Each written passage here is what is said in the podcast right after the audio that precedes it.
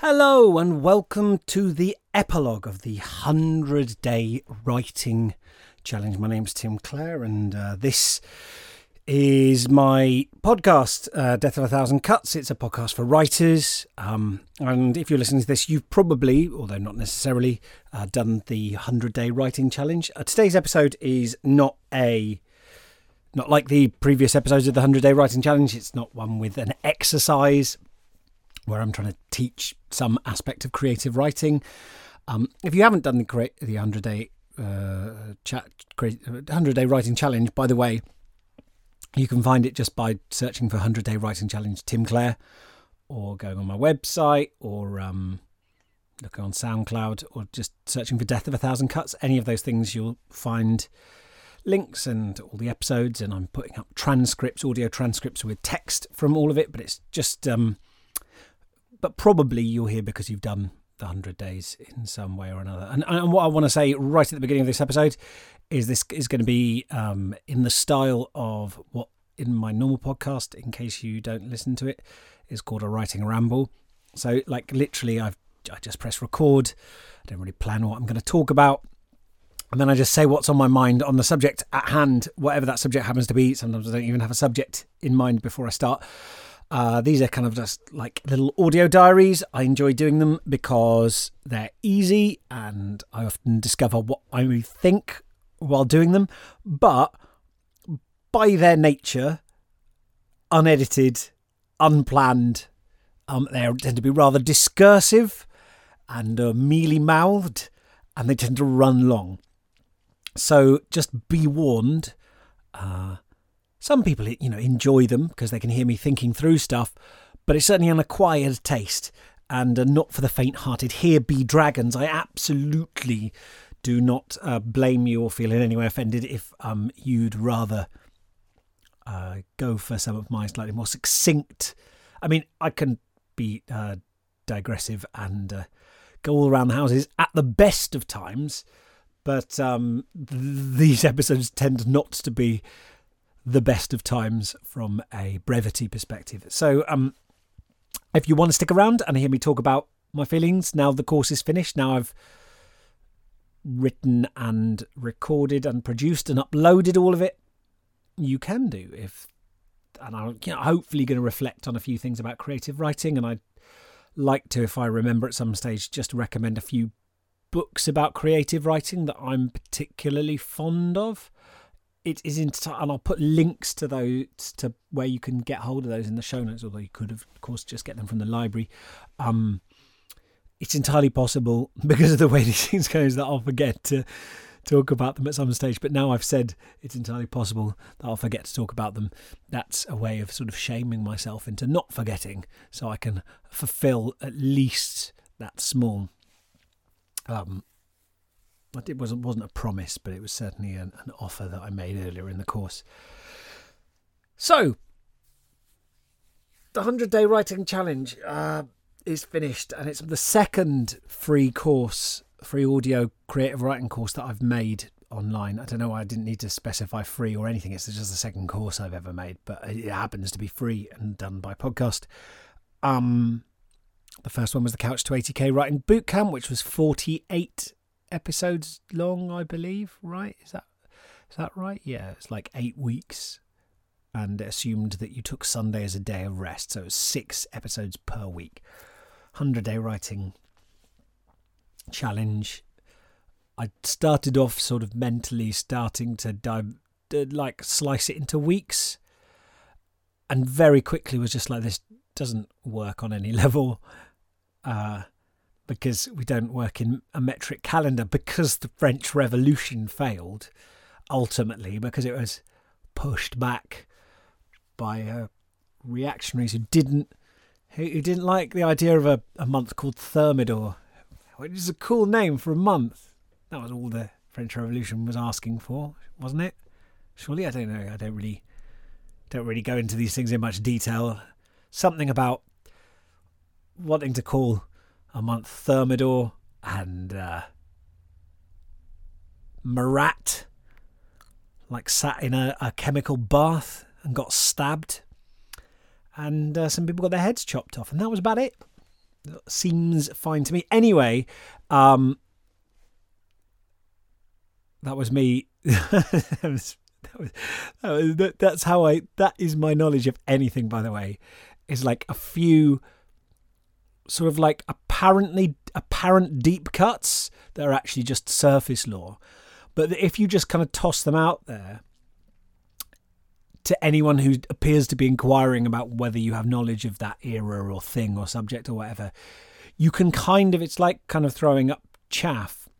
You can kind of give the impression of a deeper knowledge of which they're only scratching the surface.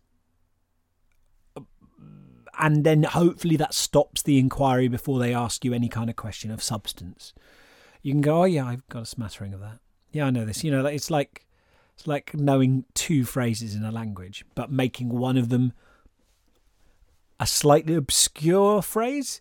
So when if you deliver it, it implies you're a fluent speaker of the language, when actually that is it.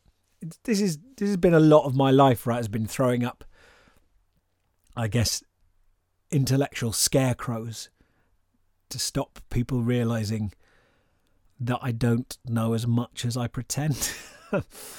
um, and my life has got a lot happier actually, and it got more, it got less anxious, and just generally better since I sort of embraced, on the advice of a, a very wise friend, um, basking in ignorance was how she how she put it. This idea of just um, admitting to people during a conversation when you don't when you're not following what they're talking about when you don't get the reference, when you don't know, you haven't seen that film, you haven't read that book, you don't know that character from history or this famous person, you're not sure what that word means. I've got better at that actually, at stopping people. Goodness me.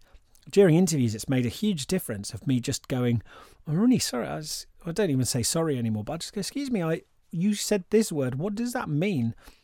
Instead of like nodding, because I don't know because I want to look con- convivial because I want to appear to be as smart as them.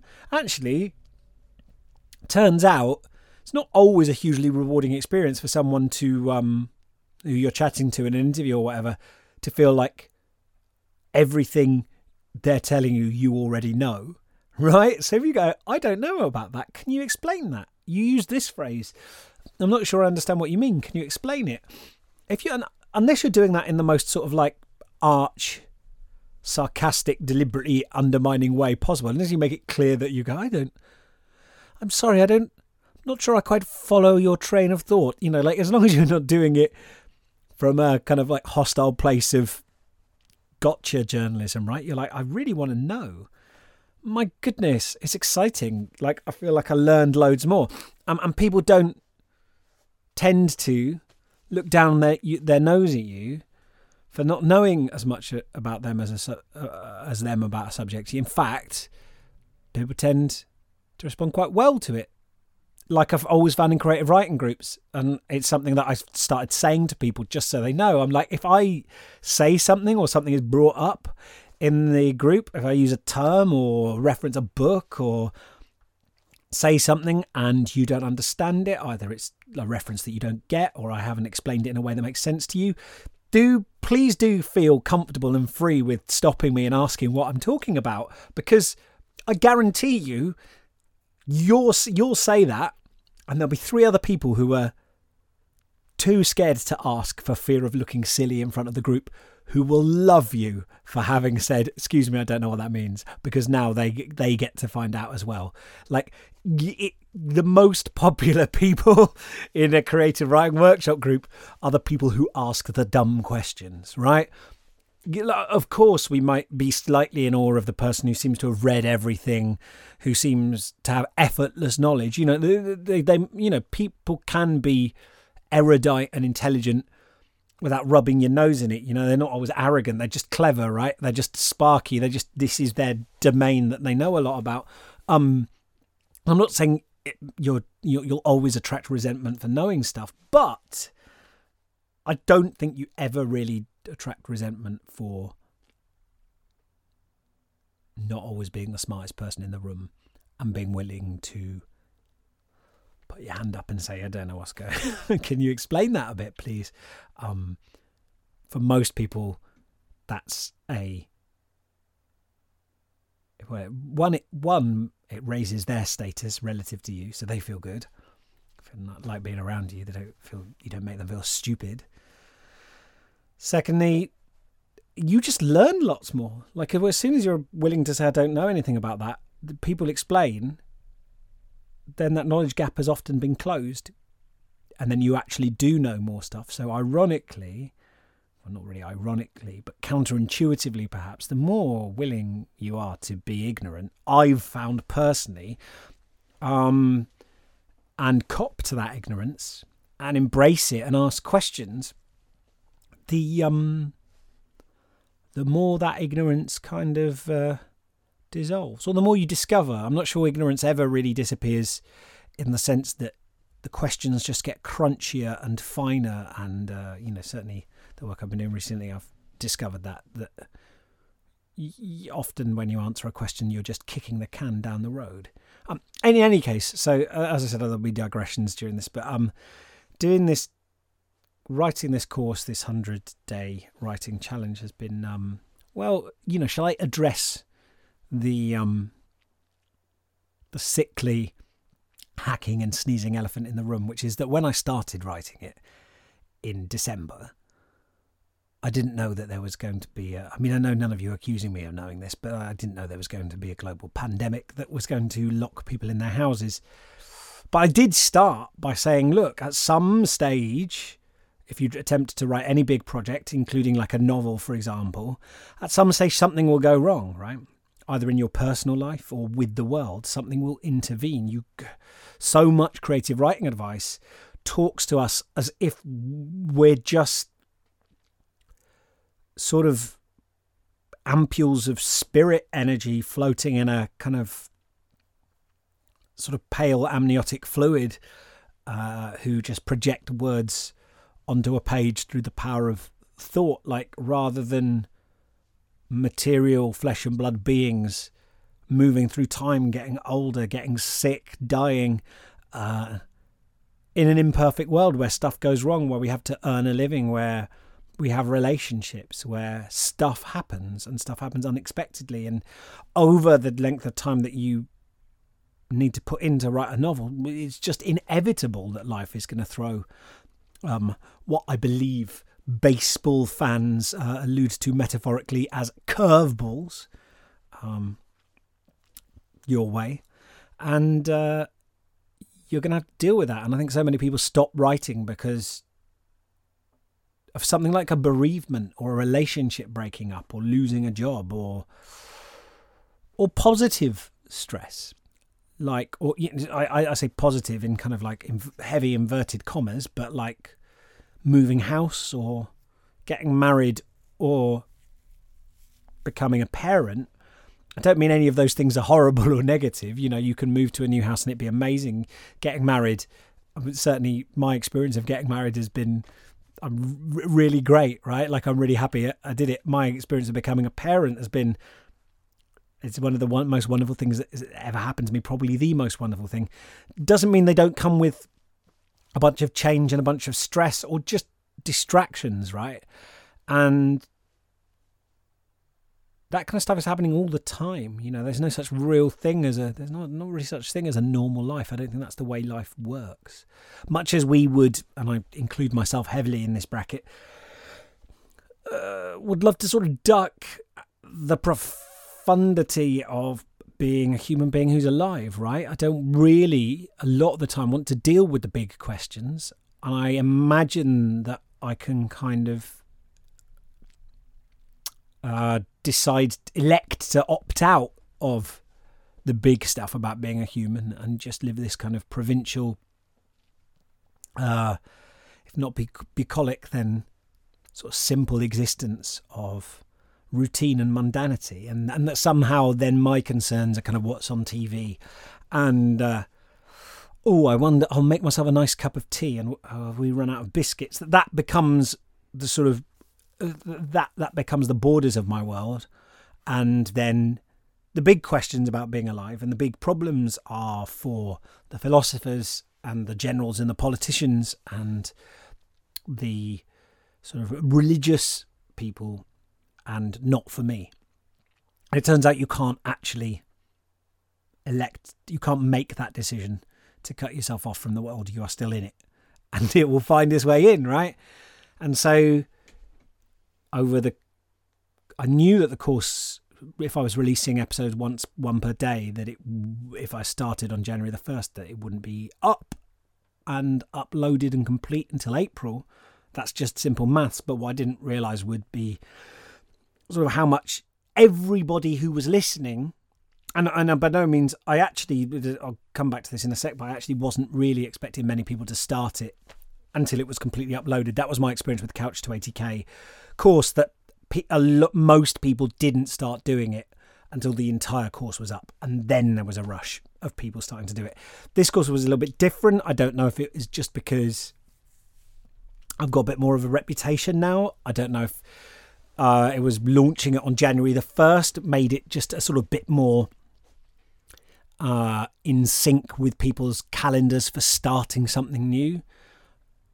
Maybe I was just more aware of people starting, who knows? But um, whenever I missed a day uploading, I got messages and emails immediately. People going, I can't find the next episode. And I was like, oh, holy shit, people are people are doing these as I upload them wow, okay, that's a pressure I didn't expect to have, and I, it's a nice pressure to have. Don't get me wrong, but it just wasn't how I expected things to shake out. But suddenly, everyone doing the course had this same experience of a global pandemic sweeping around the world. Um, I found elements of it really, really hard. What's been going on? Uh, you, those of you who listen to the podcast will know that sort of my mental health is one of the things I talk about quite a lot, and uh, something that I've been uh, wrestling with and engaging with for years now, and certainly things had been really, really good, and then when the sort of like it felt like the shutters came down really, really quick. And I found that quite scary. And I don't think I'm alone in that. But when you have spent a long time fighting anxiety, I think even in the language I'm using about around anxiety, fighting it tells you that there may have been some uh, suboptimal approaches in uh, how I was trying to engage with it. This idea that it was something that I had to get rid of and fight. But um, yeah, it was. It was. It, I've had some rough days and weeks, and now I'm doing pretty great. I'm pretty happy. Like they also passed, and I had support from people around me. Um, it was pretty scary suddenly thinking, oh gosh, if I get super anxious now, it's difficult to if I need it. It's difficult to get support. I can't go and find someone to therapy me face to face. I'm stuck indoors. Yee. I'm stuck around my family. So if I freak out, I'm going to freak them out. I've, you know, all sorts of things. And I'm aware people around the world have been having it worse. So then that becomes another thing. You become guilty. Oh gosh. And then I felt bombarded by news and social media and every email I'm getting saying, in these uncertain times, in these challenging times, in these unprecedented times. I hope this email finds you well in these difficult times. Just ev- so anyway, I, I just did some fairly heavy triage, cut out all news from my diet, which to be fair, like from September to the end of 2019, I didn't consume any news whatsoever and that had been a hugely successful experiment for me. uh, turned out it didn't turn me into. It turned out I wasn't holding up the entire world, um, and my reading the news didn't have much impact on uh, what happened in the world. I wasn't controlling it, so I could just let it go, and I just don't feel the need to consume it. And I've I've done this, and then I got back into it because I felt like oh i had done that, and I was feeling much better, and what's been useful for me about the pandemic is um, being forced to engage, re-engage with some, with some things like that, with cutting out the news, cutting out social media. I gotta say, don't miss them. don't miss them at all. Really, really, really good call on my front.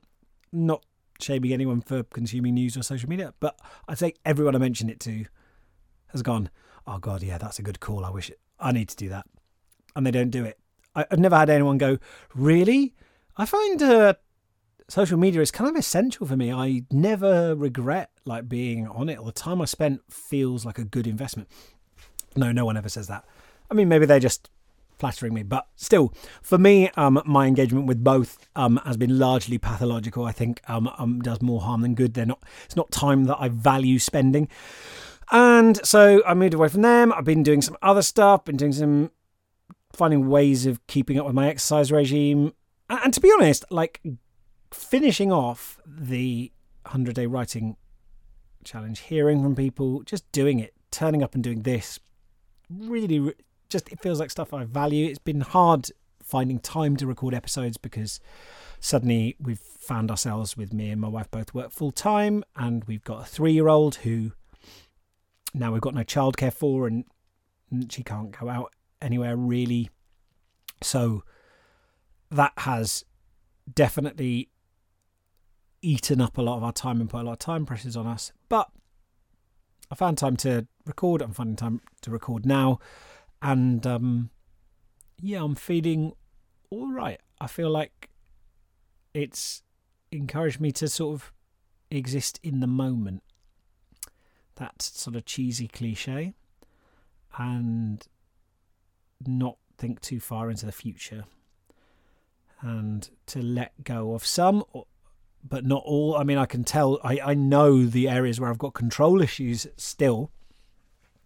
Um i can i can they're palpable. They're like they're like they're like big sort of guy ropes coming out from the tent that I feel when they twang. They're like strands of a spider web. At the moment, something that is an issue for me that I feel like I need to control to feel like I'm fine.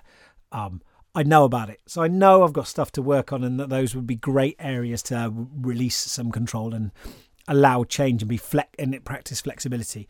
But bottom line is, we finished the course, folks. Like we, I got it out, and people have been doing it, and people have said that it's been valuable to them, and people have been writing. Now that's the other thing is I was just like, why am I making another course? Why am I making a second course? Um, when I made the first one that a lot of people quite liked, am I going to do this and people are going to go, ah, Tim, not so keen on the sequel. Uh, I think you you've let it go to your head you know, all these things that a lot of people have about any aspect of their writing, you know, I had as well. People are going to say, Tim, I preferred the first one. I think this one doesn't quite have the magic and spontaneity of the first one. Uh, you know, this is a bit long, blah, blah, blah. So I was, all of those things existed in my head. And I dare say there are some people who have experienced the course exactly as that. But the good thing about having a course that is, do, you know, is finding an audience, but isn't like a runaway success, isn't inflicted on loads of people, is you don't tend to get. When people do contact you, it tends to be to say something nice.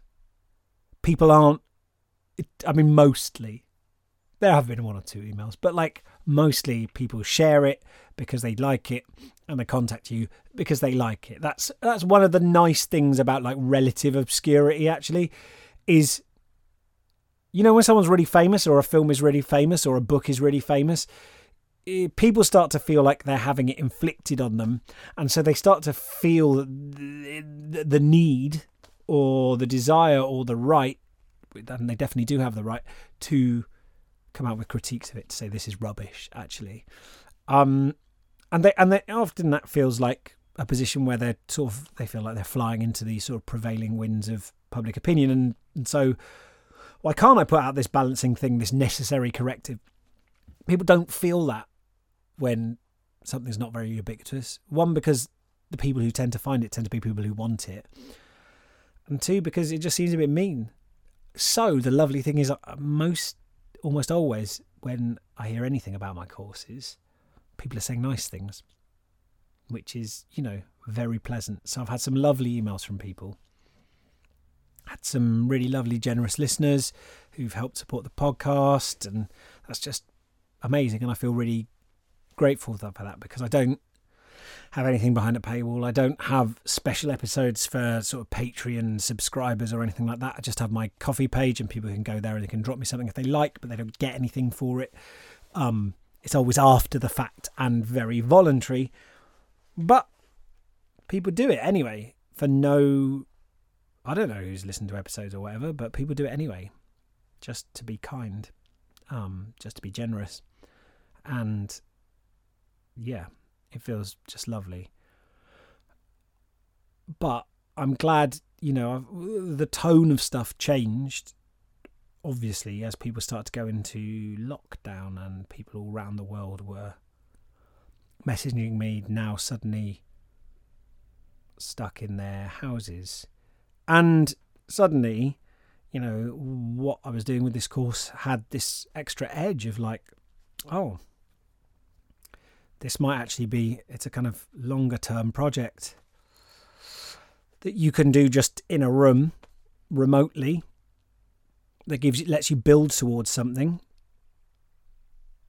That might be something you have some time for now. I mean like i say for some of us we've got less time than we did before. Um, but for some people i know it's been because they've told me it's been a positive feature of their day, which is a lovely thing to hear. I, I, I obviously I wish it were under better circumstances. I wish they were like I'm having this frigging crazy great life at the moment, and I'm managing to squeeze in your ten minutes of writing a day. Tim, just want to say thanks for sort of being the um, the pineapple in the uh, fiesta of my life. Uh, I think it's sort of slightly less of a um, a delightful bonanza for a lot of people at the moment. But I think still meaningful. You know, that's the thing that I really struggle with actually when the shutters came down and suddenly all the routines that kept I felt kept me safe I couldn't do anymore. I think I started to experience a big sort of dearth of meaning. It's difficult to explain really, but I hit like a real big a real big like feeling of depression and I think it's just like, because suddenly being shut indoors can feel quite meaningless. Like, it's like, why am I doing this? What's the meaning of this? What's the, it just seems like a net, it just seems like a, uh, like a net bad thing that's happening. People are, people are dying and then a lot more people are suffering and then a lot lot lot more people are just stuck and are missing school and are missing their graduation and are missing holidays and anniversaries and time with loved ones and are missing work that they find meaningful. And I've had to cancel gigs and events that they were looking forward to and a lot of the sort of party side of life is sort of suddenly not available and I also found that people really quickly were like going, "Hey, uh, hey, this is going to be really good. I think this would be good for humanity. It's like we're all going on retreat. I feel like we're all like finding ourselves and like, and now and we're, and we're getting this enforced simplicity. It was like three days in. I was like, guys, just just wait a little bit. Maybe maybe maybe save the sort of analysis for after it's happened, not in advance. And and I was getting irritated, right, because I was scared and angry and depressed and you know because I it was affecting me and then I knew that like it wasn't really about me as well so then you get this thing of like this big sort of social thing of this is where all you know everyone's in it together and it's a big sort of like group experience and, and then you feel resentful because you lose your sense of individuality but you also feel ashamed because it seems incredibly self indulgent to have these feelings. And so now you're having feelings, feeling bad for having the feelings, which doesn't, which makes the feelings grow stronger, right? Because you're trying to shame yourself out of having having certain emotions because they don't fit how you feel the um, the socially acceptable way of feeling is. So they get louder because they're essentially like a message that's trying to deliver itself and you keep just like trying to shut it out. You know, they're just an alarm going off and you just keep like burying it under pillows.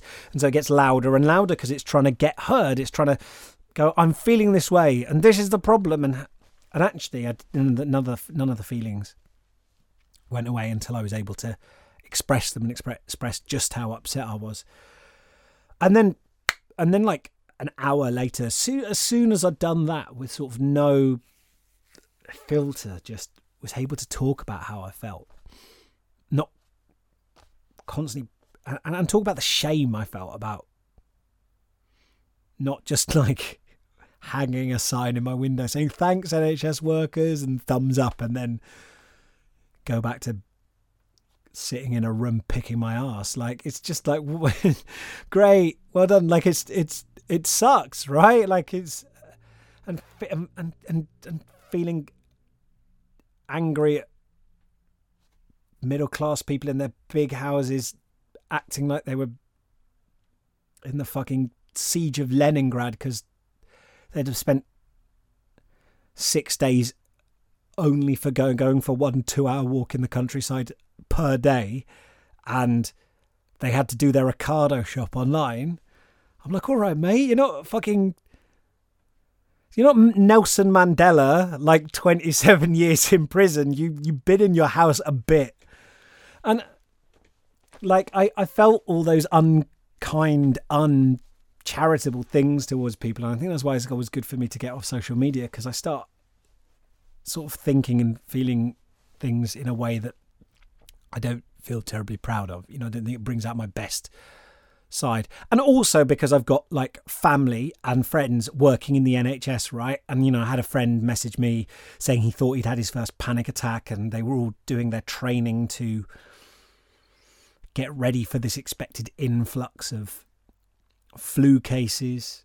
And he was terrified. And that wasn't what wasn't what he trained in, you know, and now there was this huge mobilization and he said he just felt like there was something coming and now he was waiting for it to land, you know.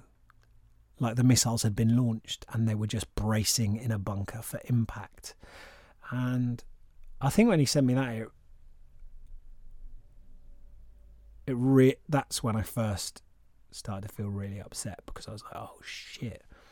And I've got, you know, I've got, yeah, friends and, and family. My mum works in the NHS. So maybe it's easier for me to deal with things like irritation at people acting in a way that I feel is slightly performative or unself aware. Maybe it's easier for me to sort of do that and have those feelings and kind of slightly lampoon people than it is for me to go, fuck.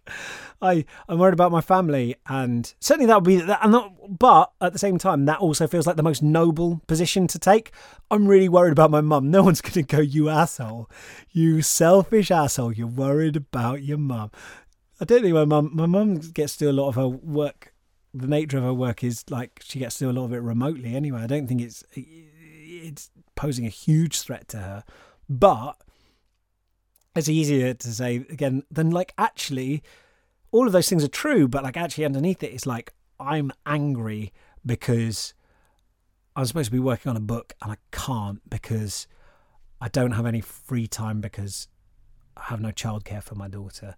I'm angry because I can't do a lot of the things that I enjoy, like taking my daughter swimming or going for long runs, uh, or just having the time to stroll about the house on my own, having alone time, really important to me. Suddenly feel really cornered and feeling like if I do feel low or anxious or whatever, then I'm forced to inflict that on my family and they and I might be damaging or upsetting them or just revealing myself to be less than I'd like to be. Um, I feel angry because I don't get to do some of the great events that I had lined up for this year. I don't get to run in the Edinburgh Marathon, which I would been sort of training for for months It would be my first ever marathon and putting all this work in. Uh, I don't get to do that now, and I, and I was going to get to feel sort of good about myself and showboat slightly because I was raising money for for a charity. I um and even like the charity thing, I was trying to raise money for um I think they, they still get the money, and I'm still going to do a, a marathon run. I'll I'll do it whether I get to do the sort of rescheduled Edinburgh Marathon or whether I just sort of do my own run and have that be for the sponsorship. But um, it's for um, it's an organisation that raises money for um, uh, refugee children and children displaced by sort of war, conflict, and um, natural disasters and things like that, and advocates for the rights of refugee children and tries to look after them in their own country as well, and things like that. And if I'm honest, like I chose it because I thought my wife would approve, and because I thought it would make me look good. Like if I'm being completely like, nakedly honest, that's why I wanted to do it because I thought it would be something that other people that I care about and that who I want to impress would be impressed by. Um, one thing that this sort of pandemic situation has impressed upon me is actually one of the things I felt sort of first in the first wave of like low feeling and psychic discombobulation was I was like, oh my god, like we're we're all family, we are all family. I felt that viscerally, and then minutes later, I had the thought that followed on from that because it was a big wave of love for everyone. Even like politicians I don't agree with and things like that. I was like, we can't just always be hating each other. I, I love everyone. I love all human beings. And then I was like, we're all family. We are all family. I mean, from a genetic isopoint perspective, I mean that's literally true. But um, and then a minutes later, I was like, oh shit. that means my, my fucking family are all in danger.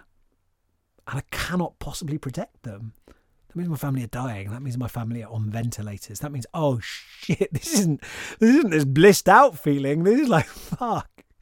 This is like just being like a a mama hen with like seven billion chicks and just watching them get mown down by like heavy goods vehicles as they kind of stream out across a road and you cannot poss who are you going to pick what can you do? And that feeling of kind of like complete impotence and futility and and then thinking about all the problems that the world has. And and just and I just my brain like seamlessly sp- spiraled off from pandemic into global warming and then like fuck and then feeling so small and so, like, I get it when we do writing and stuff. And I talked about this on the show before. Given, like, the gravity of being a human alive in the world and all the things that we could put our time towards, it, it's not unreasonable for people to go, why write? And I think it's not unreasonable to ask writers not to come up with a glib answer where they go, writing is what we we need stories. You know, that's what they'll say immediately. They're kind of like without missing a beat. They go, I think we need stories. I think in times of trouble, you know, what unites us are shared stories, shared narratives, shared myth. It might be true, but I just think there's an unseemly haste for us as writers to kind of feather our own nests and make a case for why we're frigging great and why what we do is great. And I think I think it also sort of has a slight self-serving thing of going, we need writing. And actually a lot of people don't necessarily need stories immediately. I think like arts and stories and all those things are hugely important. Of course I do. I've given my life to it, right? So like before you start thinking I'm sort of being too down on it, I'm not like obviously I am on the side of writing and arts and all these things and music and all these things that we take for granted because they're so part of the fabric of the world, right? See, I don't think you can have humans without storytelling, really. I think I feel like music is this thing that and the visual arts are things that transcend language barriers that can bring a group of strangers together who have no common language, no common understanding. It can it can communicate stuff on a kind of visceral, emotional level. it can unite people. I just think of like like the kind of Gangnam style craze. I think like Ban Ki Moon said it was like called it like a force for world peace. Like that people all around the world were just doing horse dancing and and sharing it. Why? Because it was kind of fun, because we all kind of got it. That was it. That was that was enough, you know. All human beings everywhere could understand how to dance and dance together. And I think that's amazing. You know? So I'm not against the arts, but I just think we're very quick to kind of to kind of gloss and furnish our our role. But also I think there's a kind of a much more fundamental role. It's like why write and people start talking about the output and the 12 months, 18 months, 2 years, 5 years down the line expected benefit to society. And I want to say, like, what is the point of creating right now in the next five minutes? Because that is often the question that faces writers. The actual real question that stops us writing or starts us writing is not, oh, how can I be sure this will be of value to society? It's like, what else were you going to do with your next five minutes? Seriously. Like, you weren't. You, I mean, you probably weren't. I mean, look, I mean, sure, like if if you have a choice between if there's someone hanging off a bridge by one finger and also like a a, pa, a ped a pan and ped pan and ped pen and pad wow somebody didn't sleep too well last night but yeah there's someone hanging off a bridge with one finger on one side and a, a pad and pen on the other I, don't think like the vital thing to do is cross and start eulogizing this stranger's demise. Let me write about this moment in a way. See, if I if I pulled you up from this bridge, you might live for another fifty years. But if I write a poem about your death, you will live forever. No, help the person, right? Obviously. But it's like instead of thinking about the end product and this far off future, it's like, what is this going to do now? And if you weren't necessarily going to do anything else with your time, actually sitting down and writing and creating and organizing your thoughts, it can make you feel more alive. It can make you feel happier. It can create something out of nothing that didn't exist. You know, writing is a very uh, sort of ecologically friendly activity. It can give us all these kind of psychological benefits. It can be a sharpening process. And it just shows just it just if we do it right there's different ways of writing but if we do it right and we pay attention to what's happening it can remind us that we don't really know what the next five minutes holds. There is at the center of it i think a fundamental mystery i think like we can uh, we can inquire of it and ask intelligent questions and get to the bottom of many of these aspects of things. I don't think like just that we should venerate mystery as um sacrosanct. You know, I, I really I've spoken to neuroscientists on the on the podcast. I've spoken to psychologists, sociologists. I'm really interested in asking sort of shrewd, penetrating questions about what what's actually going on, rather than treating it as this unknowable, sort of almost sacred process.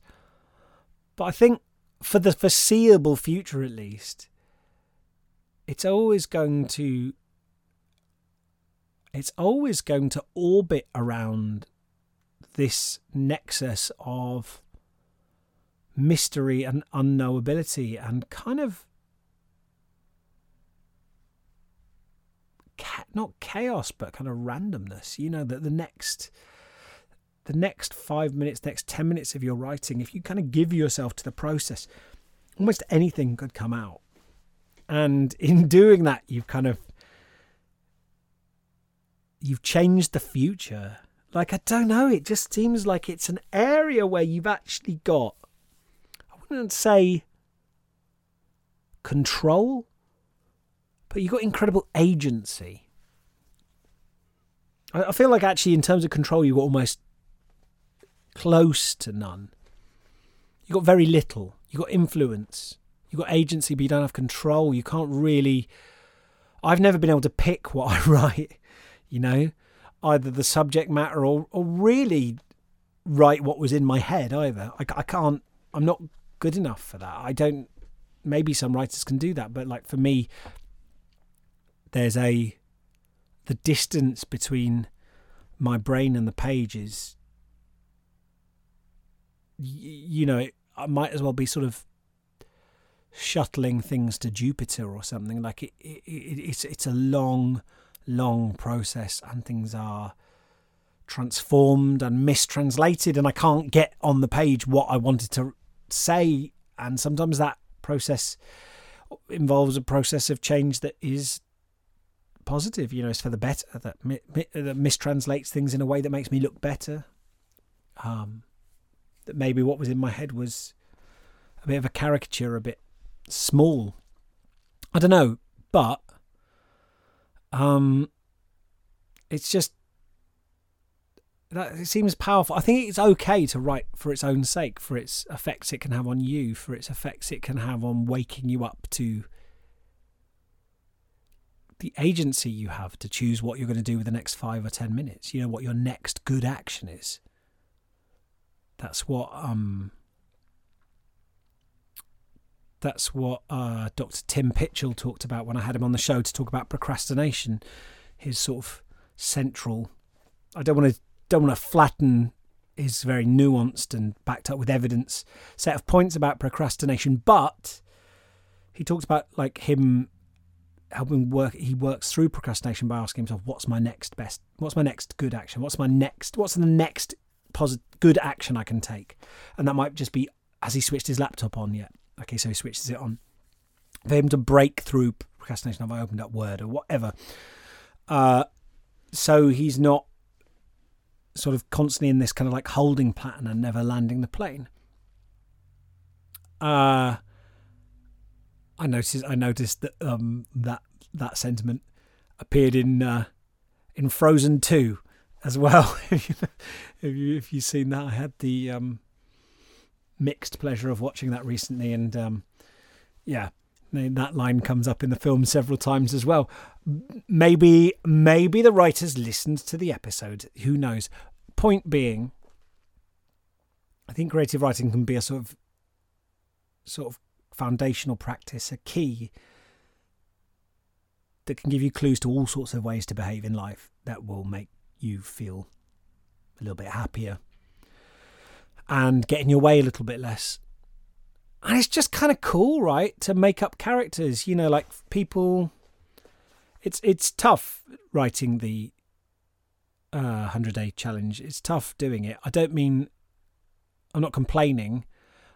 I'm just reflecting the the what's challenging about doing it for me is balancing that sense of wanting to make it fun with actually pushing people into doing stuff they wouldn't ordinarily, um, and pushing them into a sort of area where they are uncomfortable and where they thought they couldn't do stuff.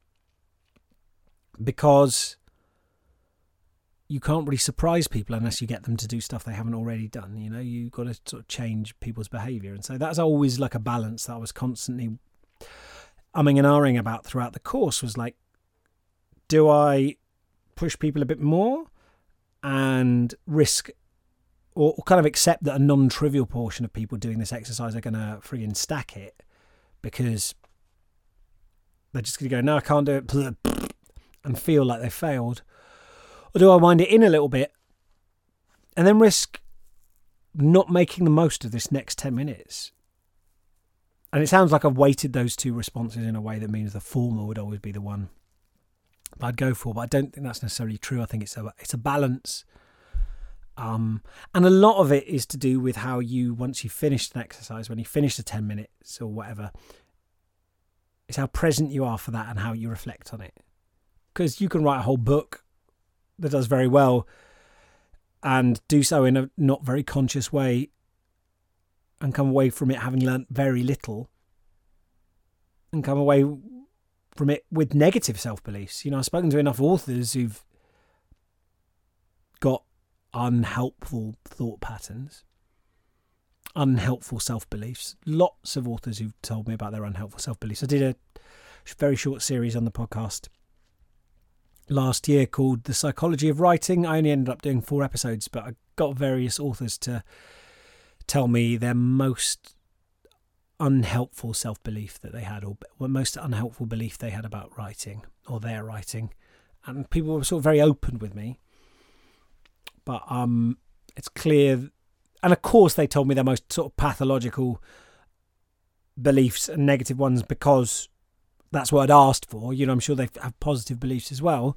They were all, you know, published professional authors, so to an extent they'd overcome those problems or those thought patterns, or at least managed to c- complete books despite them.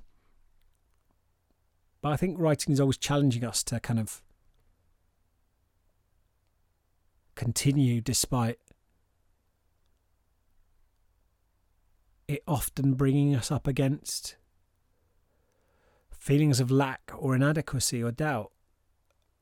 I think that's particularly the case. I don't know if it's the case with absolutely everyone. I think it's particularly the case with me. I have good days and I have bad days, but you know, I'm working on a book at the moment.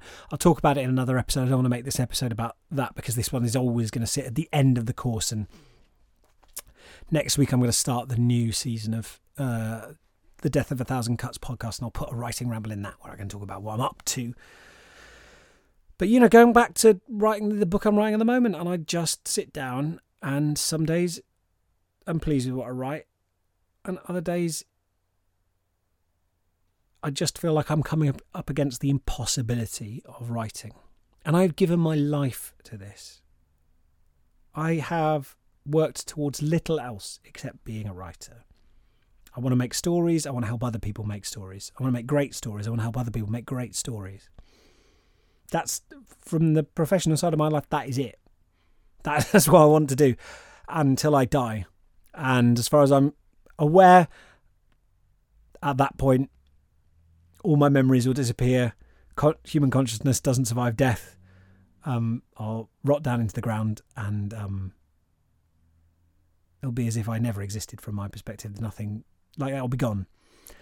I know that sounds very dark, but that's just that's just how what an atheist believes, right? And I wouldn't have designed it this way, believe you me. But like the, and and so I'm just trying to impress upon you the gravity of like I, I want to write my whole life, and then sitting down and going, I'm not very good at this. like I've committed to this now. I think this is what I want to do. I'm shit at it. what? Why are you doing it then? Surely like the, the, the we we we were led to un, to understand we were to believe that like when you you sort of like become an artisan and you make very fine violins or swiss clocks or something in your workshop and and you labor and the things you come out with are works or objects of exquisite beauty. Like there's no there's no I made a shit violin today. we don't um, we don't picture the the violin maker's workshop and it's just full of like bollocks, tuneless violins, and him going shit, shit. I'm a shit violin maker. Might be a she. Oh shit, I'm a shit violin maker. Look at this, is crap. I don't even know. That doesn't look like doesn't look like the picture that I drew don't know whether they do they draw a do they have to draw a violin, but they must have to measure the manual. Uh, any kind of manual task is pretty much beyond me at the moment. But like at the moment, of course, later on I'll become brilliant at doing violins. But like, I don't know. Like, of course, people must have these. Du- and then, so then there's the then it's like, oh, but everyone has doubts, creative doubts, and whatever. That's surely that is part of it. So you'd think then, knowing that, you would go, well, okay, I'm fine because everyone feels like this. You have that thought, and then you look back at the page and you go, no, it's still shit. like, it's not. Yeah, people have doubts, but this is shit. Like, this is not. I know my agent and editor are going to say this is too long. I know they're going to say this is too digressive. I know people are going to read this and say, Tim, this is boring.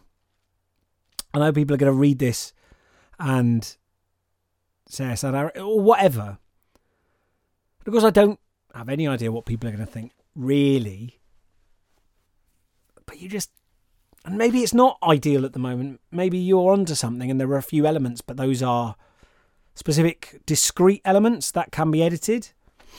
Maybe the whole thing's crap, but like what are you going to do? Like because what you can't do is just stop. You can, but what you can't do as a solution to the problem that will result in a book is stop. The only way to progress in any sense is to keep going. Because you learn through doing, because you discover what you mean by writing more. You know, the the old lady who apologized and said she would have written a shorter letter but she didn't have the time. It takes a while to figure out what you think and then cut to shape, right? It's why these writing rambles are always longer than if I had written out what I thought. And then often you, you know you hit some of your sort of wham lines, your conclusions towards the end. Then you go, oh, and you can kind of like cut stuff down. You find that you maybe some stuff was more appropriate for another argument, and you can move that um, into some other area. And maybe you repeated yourself or digressed in a way that means you know that just people don't need to hear. And you can cut things down and make it leaner. Doesn't make it an enjoyable well not even not enjoyable. It's not always flattering especially if you feel like your self-esteem and sense of identity are tied into what is coming out. That's a very dicey see th- this is the thing is like you're going well surely like a a master craftsman of violins wouldn't feel like this. So you now you're going, okay, so this is a threat to my identity, whether I can produce. Because now I see myself as a writer. Now I see myself as a I'm a, not just a writer, I'm a writing tutor. I'm like a writing guru now. So how come I'm finding it difficult? Well, because I'm just a fucking writing guru who's also human. I kind of use guru as like a as a as a nasty way of saying teacher, don't we? It's a writing teacher. I'm trying to say guru to make myself trying to scold myself as if it's pretentious to try and help people. And again, like all these little moments of self criticism, after a while, you can start noticing. You don't have to try and squash them. You can just go, oh, hello. All right, Screwtape. Thank you for that. You big writing guru, he says to me. He said, There "You go, can't you do this better? Can't you do this better first time?" Well, uh, evidently not. But thanks for thanks for noticing all the mistakes. I know you're trying to protect me. That's really helpful. I'll probably need to call you in later actually because you've got a shrewd eye. That's the way you can start working with that inner critic. It's rough though. I don't want to let people down. I don't want to let down the people who I feel have put a huge amount of faith in me. I don't want to let down the professionals who sort of invest money in me and my ability to write. I want them to be vindicated and for them to go, I'm really glad that we bought Tim Clare's book because, or sold, I agree, I sold Tim Clare's book because it's done really well and found an audience and he obviously put his heart and soul into it. You know, I care about them. I care about people buying my books and enjoying them and going, wow, and just getting it and having a lovely time. Um, and it's hard not to start applying all those filters as you write. Because you're also trying to check, am I going off course? Am I going off course? Is this the right way? Am I going off course? Because if I'm going off course, I need to course correct early. So I don't, and all this, all this stuff. I mean, of course, you're not, it, it's not navigation. You're not steering an ocean liner or a plane. There's not any mountains you can crash into. It's creative writing. You can do edits. You can do redrafts. You can start again. All sorts of things you can do. You know, I've got various fiction projects that are on the back burner that are in various states of disrepair.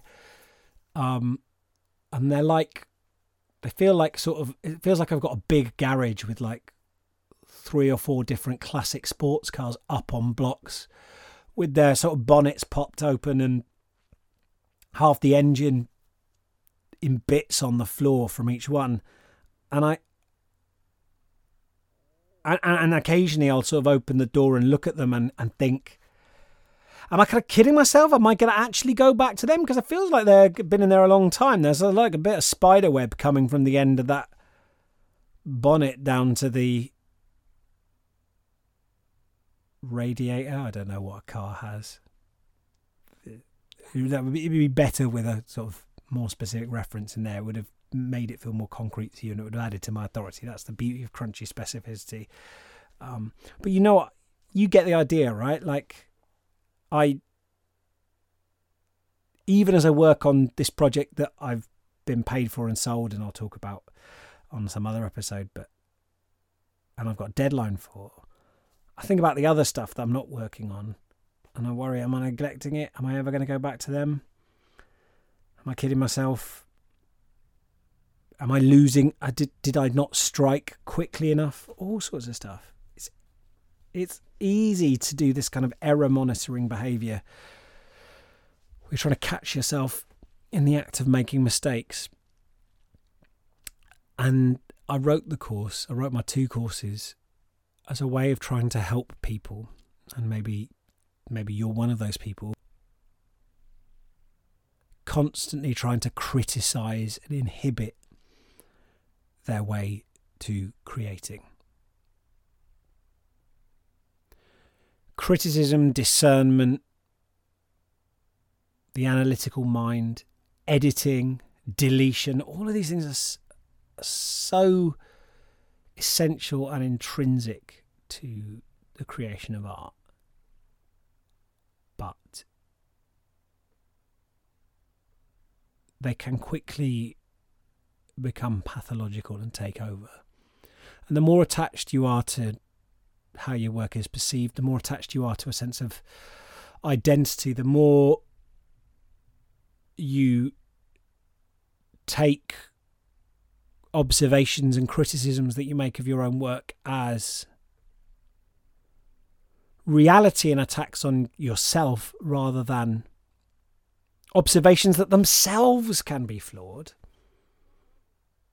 And there are often observations of corrigible, changeable, fixable problems. The more you lose that sense of play and lose sight of the importance of creating with a slight sense of mischief, which I've talked about in the course and I've talked about before. Of course, I'm of course I talk about these things because I'm partly trying to teach myself, trying to teach myself in a way that might be futile. Who knows? But trying to remind myself and wake myself up to the importance of play and joy and a kind of flippant sense of you know what fuck you i'm not i'm not right i'm not right and you know you know what i love making this podcast and i love making the course because i didn't have anyone to tell me what to do. Didn't have any layers of people saying don't write this don't write this. This isn't how i would have done it. Tim don't make that silly joke here. Oh you know tim don't talk about this. Tim i feel you're repeating yourself. I wouldn't use this line. Cut this down. Stuff that frankly, has made all my books better. Stuff that I only really resent sometimes when I'm feeling scared and insecure because I feel it's like about me. Because when I was a, a kid at school, when I was 10, I started, you know, if I'd make a spelling mistake or a mistake in my writing, I would cross it out by striking a line through it, then cross hatching lines down, then cross hatching diagonally in either direction, and then scribbling in circles until the word was completely obliterated by ink, so you could not see the mistake I'd made. That's how attached I was to this sense of being the cleverest, and words and writing stories, and needing to be able to do it. I'm like, I could barely sleep last night worrying about the chapter I'm working on and my brain trying to solve it, worrying it's too long, worrying it's boring, worrying people won't like me for reading it, worrying I come across as arrogant, worrying I don't make a good case, worrying I'm missing things out, trying to solve, solve, solve, solve, solve. Fear of not getting it right. Fear of that I could have done that there's a kind of platonic ideal of the chapter of the book out there that I could have done if only I'd solved it, if only I'd got it right, if only I'd worked hard enough. That kind of stuff will wear you out to the point you can't write at all. And I've experienced that a lot. And, you know, sometimes I wonder whether, you know, you think about your career or whatever and, and you think, is there a kind of lost self? I read about this idea of like the lost selves in, in the work in the, this psychologist Laura King, but this idea of paths that you take and the other version of you that then splits off from that. A, a putative and entirely imaginary other version of you, and how that can cause people real suffering. And it's silly in a way, but it's under it's a very human thing as well. And all I can say is to the extent that you can let go of this is my opinion and this is what I've learned from writing and this is what I've learned from the lockdown as well and I struggle with it. But to the extent that I can let go of control over the future of wanting control over the future to the extent I can let go of wanting to be able to predict the future to the extent I can let go of wanting to be able to control people's reactions to me to the extent I can let go of wanting to be able to control how things I do are received, to the extent I can let go of wanting to be able to control how well I can do an activity,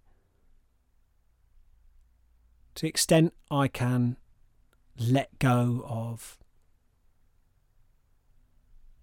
regret about perceived mistakes or perceived inadequacies, to that extent, I am happy and free. And to the extent that I try to pursue control over those things, a type of control that is completely impossible to attain, um, I suffer. And so that's my advice to you, really, is what we can control is turning up.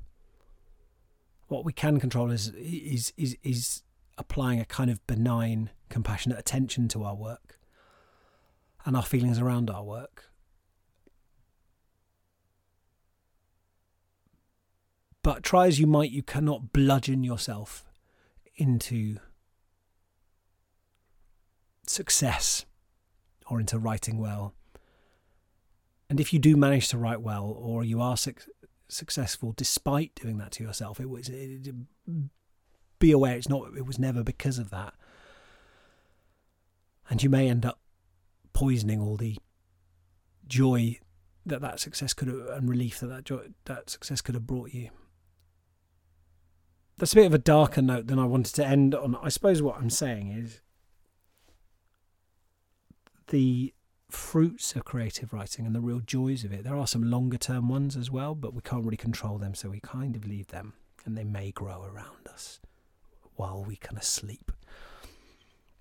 But just to sit down and do 10 minutes and write a list, do some silly exercise that, that doesn't require any other conditions to happen. We can let go of control of what comes out, except in a sense the uh, the pre- imaginary premise of the muse and say, okay, this, this is what comes out is not really under my control, but turning up is, and having fun with it and bringing a sense of uh, curiosity and mischief to it, that is a bit more under your control, and and no one can stop you, and it's a form of sort of radical self-enfranchisement that can give you can make you, I think, a more successful writer than the best selling authors out there.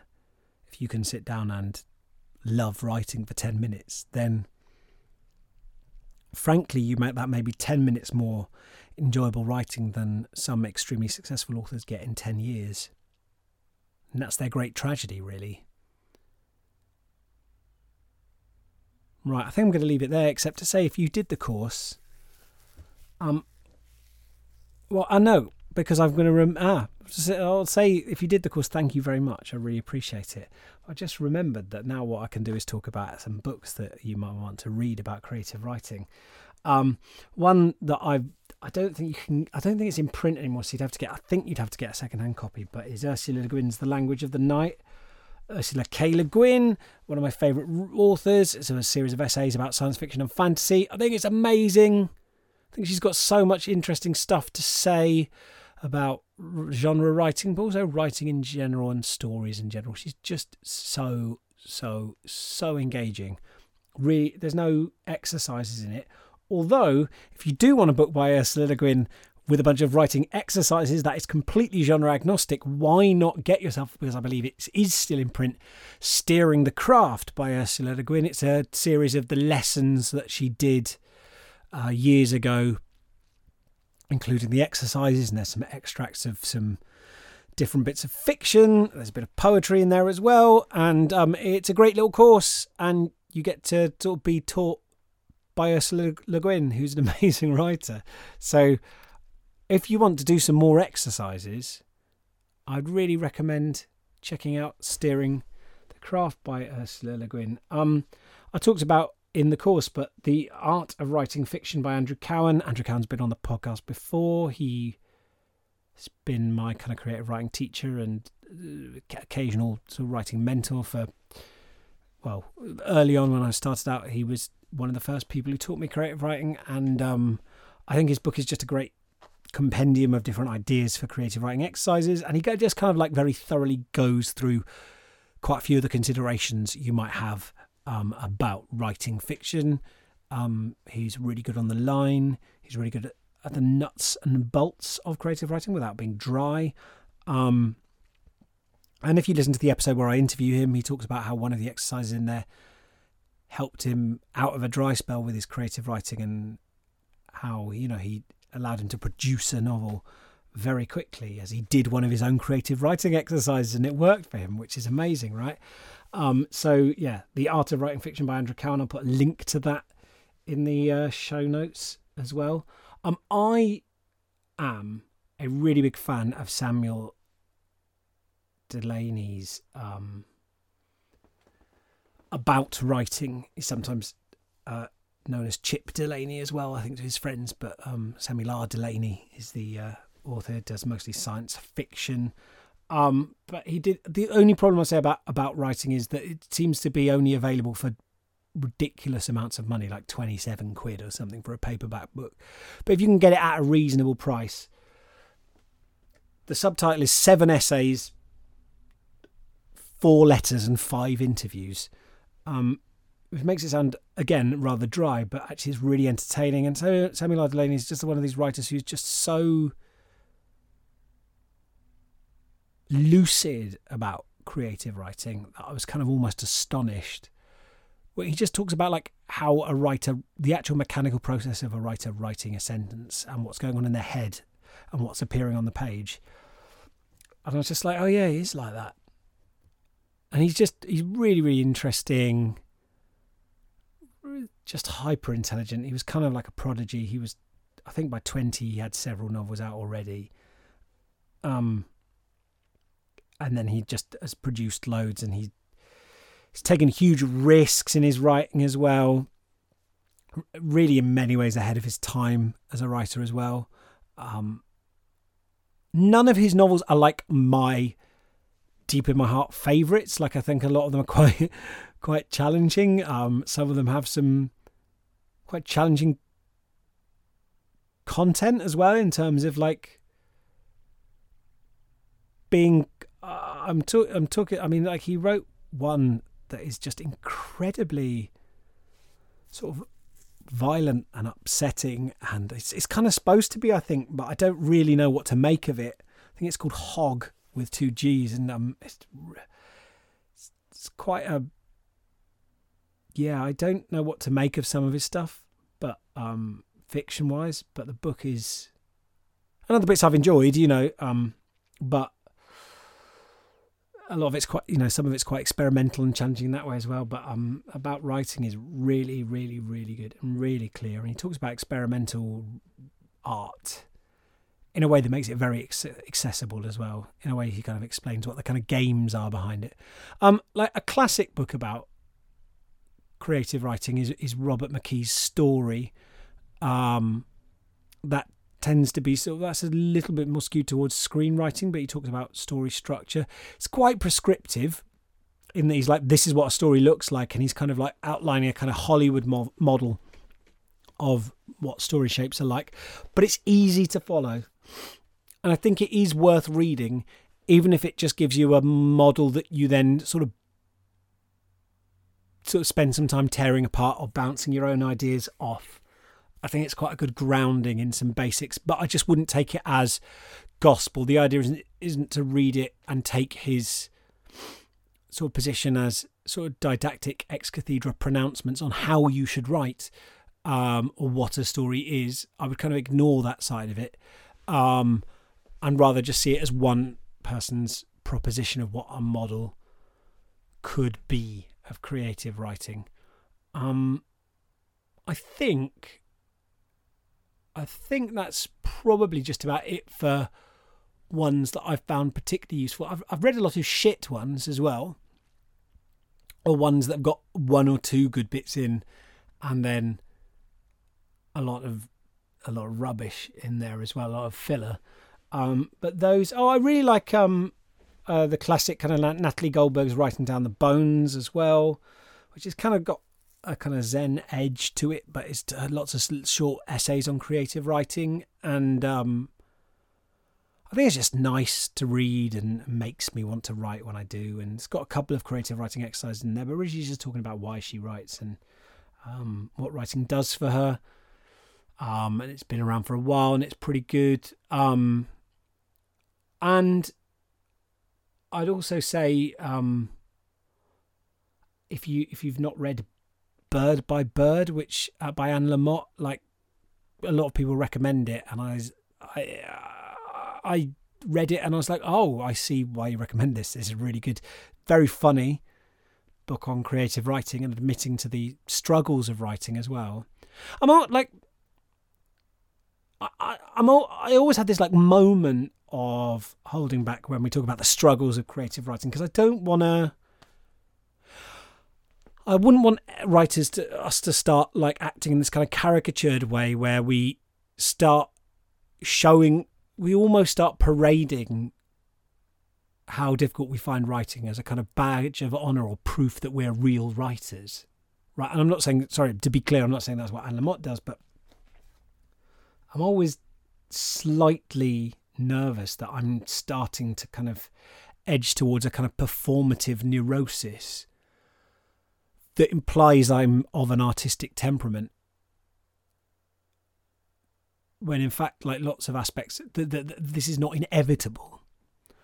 It may well be part of the human condition, us struggling with different things and coming up against ourselves, but different writers engage with this in very different ways, and not all of them feel exactly like this.